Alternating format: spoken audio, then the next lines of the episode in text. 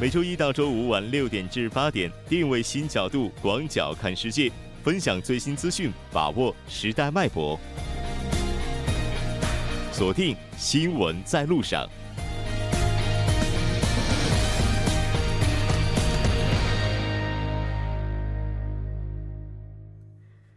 好了，欢迎回来，这里是正在为您直播的 TBS EFM 调频一零点三新闻在路上。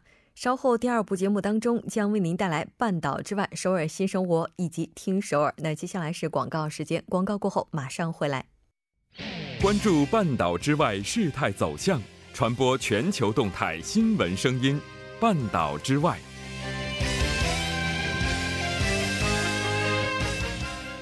好的，欢迎回来，《半岛之外》带您了解全球资讯。接下来马上连线本台特邀记者夏雪，夏雪你好。我哥你好，很高兴和您一起来了解今天《半岛之外》的主要资讯。我们先来看一下今天的第一条消息。好的，美国总统特朗普十七日在白宫椭圆形办公室会见正在对美国进行访问的习近平主席特使、中共中央政治局委员、国务院副总理、中美全面经济对话中方牵头人刘鹤。嗯，是的。那其实我们也能够从这样的信号当中看到，目前中美之间的分歧，双方都是希望能够妥善解决的。也来看一下双方对于此次会谈做出的积极回应。好的，刘鹤表示呢，在两国元首共同引领下，中美关系取得重要积极进展。当前中美关系发展正处在一个重要阶段，双方要落实好两国元首重要共识，相向而行，相互尊重，共同努力，推动两国关系健康稳定向前发展。特朗普表示，高度珍惜同习近平主席的良好工作关系和个人友谊，愿同这个习近平主席继续保持。密切沟通，共同推进美中关系持续发展。嗯，是的，应该说中美两国未来的合作空间还是非常巨大的。那我们也来看一下，这次主要是针对哪些方面进行了交换意见？好的，在此次会见中呢，双方就中美经贸关系深入交换了意见。刘鹤表示呢，此次访美是按照两国元首共识，就中美经贸问题同美方继续进入深入沟通。中方愿与美方一道努力，在平等互利基础上妥善处理和解决双方关切的经贸问题，确保经贸合作继续成为中美关系的压舱石和推进器。嗯，是的。其实我们也了解到，在特朗普会见刘鹤前这个刘鹤副总理的时候呢，之前的几个小时，双方还在焦点问题上互不相让，谈判也是一度陷入了焦灼。那特朗普的突然会见也是为这一天的艰苦磋商画上了一个句号。但我们知道，明天这个谈判依然会继续。再来看一下下一条消息。好的，朝鲜副外相十六日在谈话中指责美国总统国家安全事务助理博尔顿大谈利比亚契合方式，而就在十七日呢，美国总统特朗普表示不会使用朝鲜反对的利比亚模式。他表示，如果华盛顿与平壤成功达成协议，将会在朝按照韩国方式组织。嗯，那我们来看一下特朗普他具体做出了怎样的发言。好的，特朗普表示呢，在利比亚摧毁了一个国家，没有从来没有留过这个留下卡扎菲的协议，而这个利比亚模式呢，要与这个与金正恩将要商议的模式是完全不同的。他还会在他的国家继续领导这个国家，国家会很富裕，这将是韩国的模式。嗯，是的。那其实我们在昨天新闻的时候也提到了，针对北核问题，美国方面也是表示不存在一个固有的模式。那美国方面也把它解读为特朗普模式。那今天我们了解到，特朗普他是提出了韩国模式。那提出这个模式的原因又是什么呢？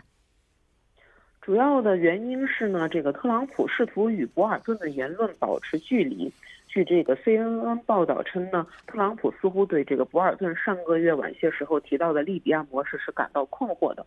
博尔顿此前表示呢，零三至零四年的利比亚模式可适用于美国与朝鲜的谈判，并且提到呢，解除利比亚的大规模杀伤性武器计划。不过，在这个美国的报道看来呢，特朗普提到的利比亚模式，似乎是后来将这个卡扎菲政权推翻的军事干预。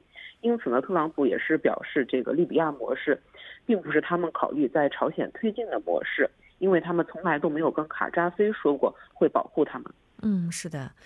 那其实目前为止，我们也看到北韩方面的反弹也是非常大的。另外也提到了下周的时候，韩国总统文在寅将会访美。那在访美的时候，这个仲裁结果是怎样的？目前也是吸引着很多人的关注。这条了解到这儿，我们再来看一下下一条消息。好的，欧盟十六日和十七日两天在保加利亚的首都索菲亚召开首脑会议，核心的议题之一是如何挽救伊朗核问题全面协议。同时，尽量减轻美国退出协议、恢复对伊制裁对欧洲利益的影响。嗯，是的。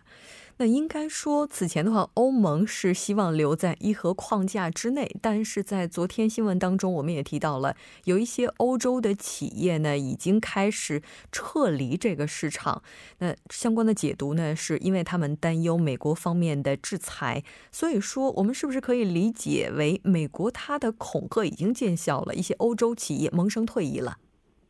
是的，没错，像这个法国的能源巨头。道达尔这个石油公司十六日就表示，除非能在法国政府和欧盟机构的支持下争取到美国政府的豁免，他将在十一月四日之前逐步减少乃至停止投资伊朗的这个伊朗的这个南帕尔斯天然气田项目。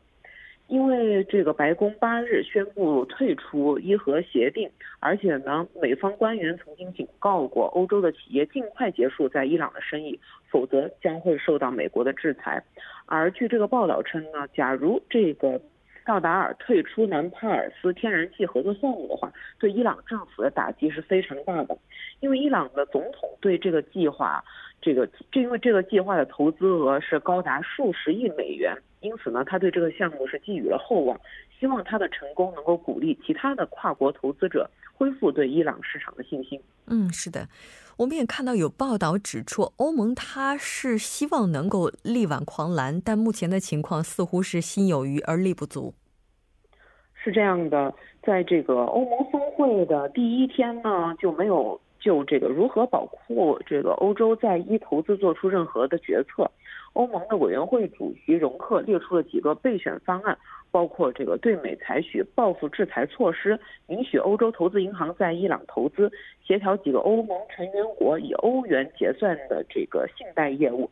但是，据路透社分析呢，美国的金融体系触角是遍布全球，美国在全球结算体系中的霸主地位，以及这个欧洲企业对美国市场的依赖程。度呢？这些因素都会减弱欧盟反制措施的效力。嗯，是的。那我们看到欧盟方面也表示，美国的举措确实是有点让欧洲丢掉了所有的幻想。是这样的，这个。欧洲的理事会主席图斯克就表示呢，特朗普退出伊核协议，屡屡挑起贸易争端等举动呢，是让欧洲丢掉了所有幻想。他表示呢，看着特朗普总统最近的一系列决策，有人甚至会想到，有这样的朋友还需要敌人吗？而且他在发布会上的这番言论，他也是在这个推特上又重新、重新重申了一遍。嗯，但是不管这个欧洲盟友的苦口婆心或者这个言辞利语。美方呢依然是不为所动。嗯，是的，没错。那我们看到伊朗方面呢是表示，美方最新的制裁举措意在破坏国际社会挽救伊朗核协议的努力。那当然，我们也看到有学生反驳，这个学生是伊朗方面的学生哈。那他认为特朗普是打了一张牌，但是算错了下一步。具体情况到底是怎样的，我们也不得而知。再来看一下下一条消息。好的，美国参议院十七日投票通过对吉娜。哈斯佩尔担任美国中情局局长的提名，这位拥有三十三年特工经验的哈斯佩尔呢，将成为美国中情局的首位女局长。嗯，但我们也了解到，此前他曾经因为涉嫌美国设在海外的黑狱虐囚丑闻，也是遭到了很多人的反对。是的，没错。其实，在这个今年三月的时候，美国总统特朗普呢提名时任的中情局局长这个蓬佩奥为新的国务卿，同时呢，他就提名了时任副局长的哈斯佩尔升任局长。但是这项提名呢，是因为却因为涉及美国设在海外的黑域虐囚丑闻而遭到了众多人的反对。但是白宫近期呢，曾经多次的发表声明力挺哈斯佩尔。嗯，是的，我们了解到，是因为部分民主党的参议员因为中期选举的压力而选择赞成使他能够顺利过关。好的，非常感谢夏雪今天带来的这一期连线，我们下周再见。好的，下周见。稍后来关注一下这一时段的路况、交通以及天气信息。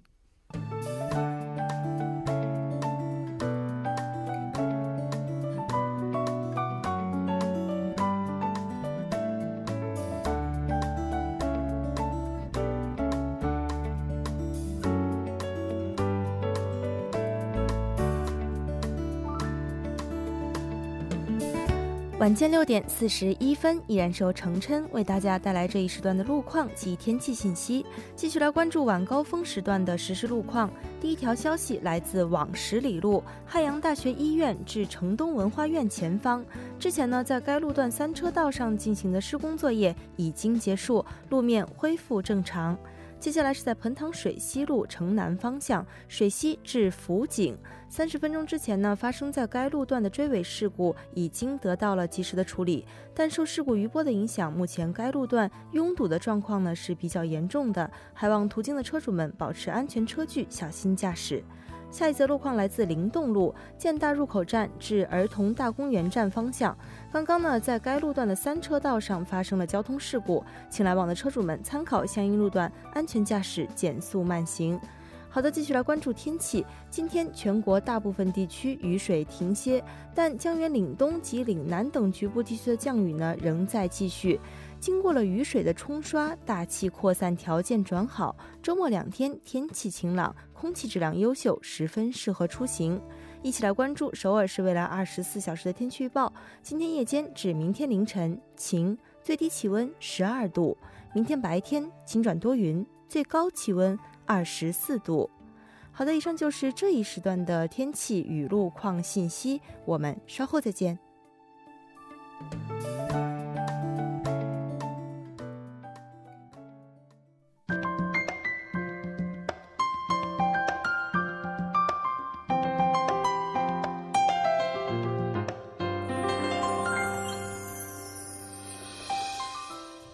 欢迎回来，首尔新生活为您介绍首尔市面向在韩外国人推出的优惠政策、开办的教育讲座、举行的庆典。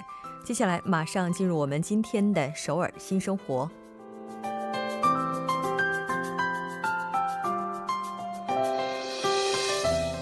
来看一下今天的第一条消息。那第一条消息是冠岳区健康家庭多文化支援中心组织的“和爸爸一起出游”的活动，现在开始招募参与者。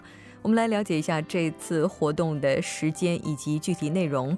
那第一个日程是在六月九号，从上午的十点半进行到下午四点。那具体的内容包括游览韩屋村以及首尔塔。下一个日程呢是在六月的十六号，具体是从上午的十点半进行到十二点半。那这次这个时间段的活动内容是和爸爸一同在多文化之资源这个支援中心的教育室，那将景点的一些内容绘制成彩绘书。这次活动主要面向的群体呢就是小学生朋友以及他们的爸爸。这次活动呢是会产生一定费用的，每组家庭呢需要缴纳两万韩元的费用。那这个标准是按照一名爸爸以及一名孩子的标准。详细的信息您可以拨打电话零二八八三九三八三零二八八三九三八三进行咨询。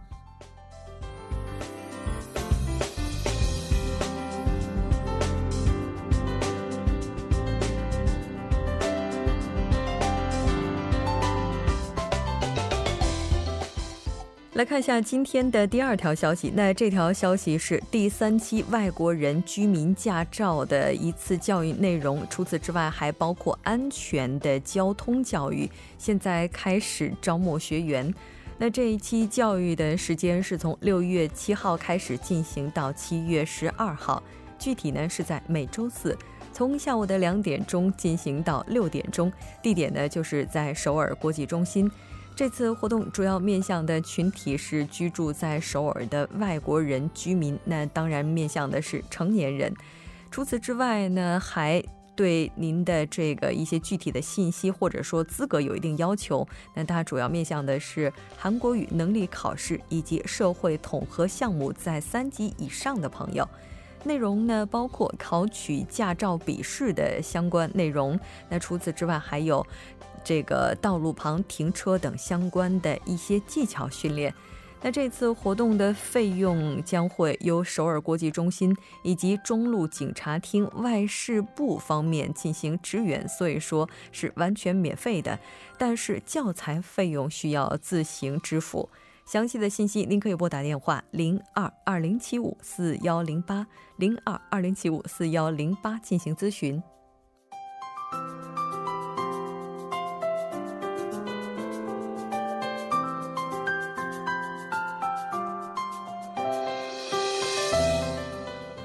再来看一下今天的下一条消息。那这条消息是首尔国际中心组织的六月志愿者活动，现在开始招募参与者。来了解一下活动的日程安排。那六月一号的日程是从下午的两点钟进行到六点钟。那这个主要是植树相关活动。活动主要招募的对象呢，刚才呢我们也提到了是志愿者朋友，将会招募二十人。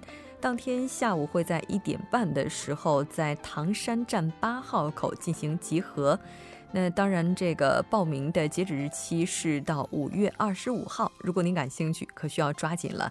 下一个日程的安排是六月八号。那这个活动是从下午的一点钟进行到五点钟，内容是体验韩国的一些传统文化，比如说来到韩屋村穿韩服等等。那这次活动一共会招募十五人，会在当天的下午十二点五十分呢，在中午路站三四号口进行集合。报名截止日期是六月一号。那下一场活动是六月三十号的日程，那这个时间是从下午的一点钟进行到晚上九点钟。那这个活动的内容是和南山夜市场一同进行的外国人跳蚤市场。这次活动会招募五人，当天下午的十二点五十分，或者是下午的四点五十分，在中午路站的三四号口进行集合。报名截止日期呢是六月二十二号。详细的信息您可以拨打电话零二二零七五四幺五幺零二二零七五四幺五幺进行咨询。好的，以上就是今天首尔新生活的全部内容。当然，也希望这些信息带给大家的首尔生活更多帮助。稍事休息，马上为您带来《听首尔》。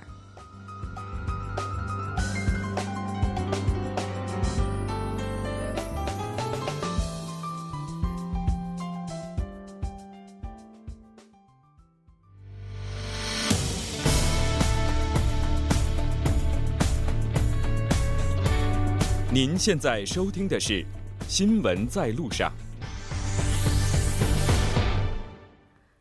好的，欢迎回来。现在时刻是晚上的六点四十九分，这里是正在为您直播的 TBS EFM 调频一零点三新闻在路上，马上为您带来听首尔。首先还是有请栏目嘉宾金勇，金勇你好。好，大家好，主持人好。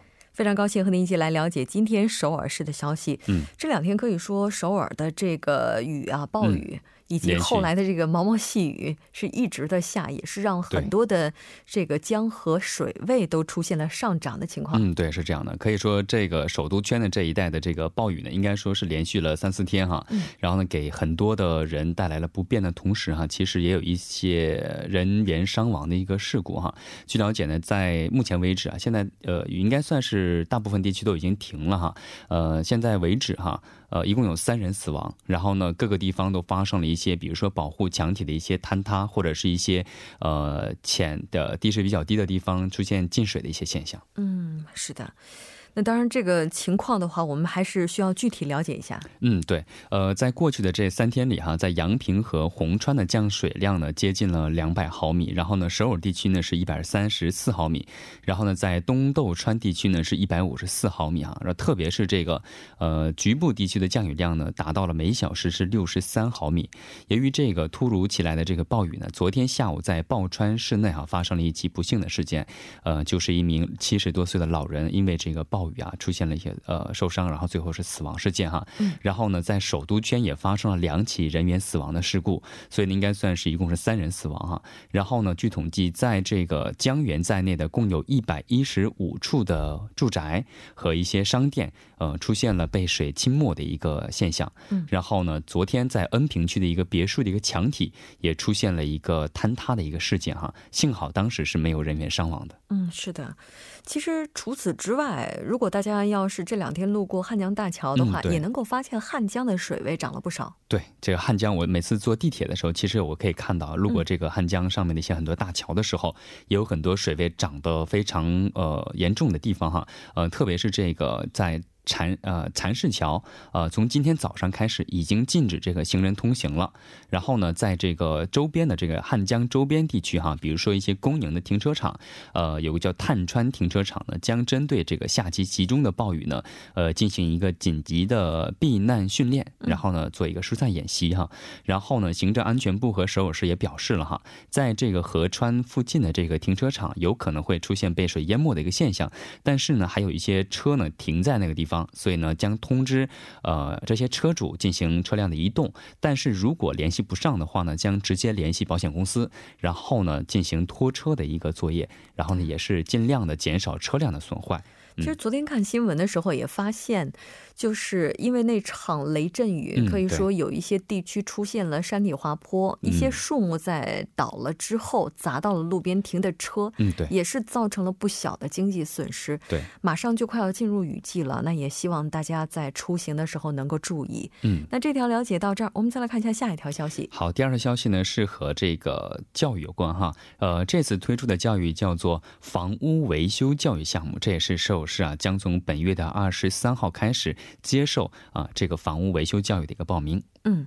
那这个教育它主要是针对哪些方面进行培训呢？嗯，从这个名字上我们可以看出啊，房屋维修教育就是呃，主要针对你如何去维修自己的房屋，或者是其他人的房屋也可以哈。呃，针对这个的一些理论知识和一些现场的一些技术哈。据了解呢，这个课程呢是从下个月到十一月为止哈，课程时间比较长哈。呃，其中包括基础课程是一共有三次，然后呢，深化课程是有一次，但是这个基础课程三次。和生化课程的一次啊，时间周期也非常长哈，而且每次的课程将进行四周，然后呢，通过网络授课的方式，然后呢，每周末进行，一共是进行八次这样的形式。是。那申请这个课程是不是也需要满足一些条件呢？嗯，这个课程申请条件非常的宽泛哈，应该是只要是首尔市民就可以参加。然后呢，从二十三号开始可以在网上进行报名。呃，这个网站是首尔市的一个房屋维修网站哈，是 http 冒号双斜杠呃是它的 Jipsuri 的英文，然后点 so 点 jo 点 kr。目前为止哈，据了解，一共招收的是三十名学员。啊，所以呢，大家可以踊跃的参与哈。是，哎，不知道为什么我一看到这个房屋维修，我就觉得它肯定应该是针对那种单独住宅的，因为公寓楼的话，只要打个电话给小区物业，嗯，他们就会上门，是吧？对。哦，那我觉得单独住宅的朋友，接下来要进入雨季了，我不知道为什么总会觉得有一些地方漏水。对，其实这个方面，我觉得应该还是一些翻新吧，就是比如说你自己家里的一些构造啊，可能觉得自己不满意了，或者是一些简单的一些电路维修啊，可能这些方面的话，都会在这个课程当中学到。嗯嗯，是的。那这条了解到这儿，咱们再来看一下下一条消息。嗯，好，最后一条消息呢是和这个儿童有关哈。其实天气越来越好了，这个雨季也过了之后呢，很多家长们都会跟孩子出去游玩。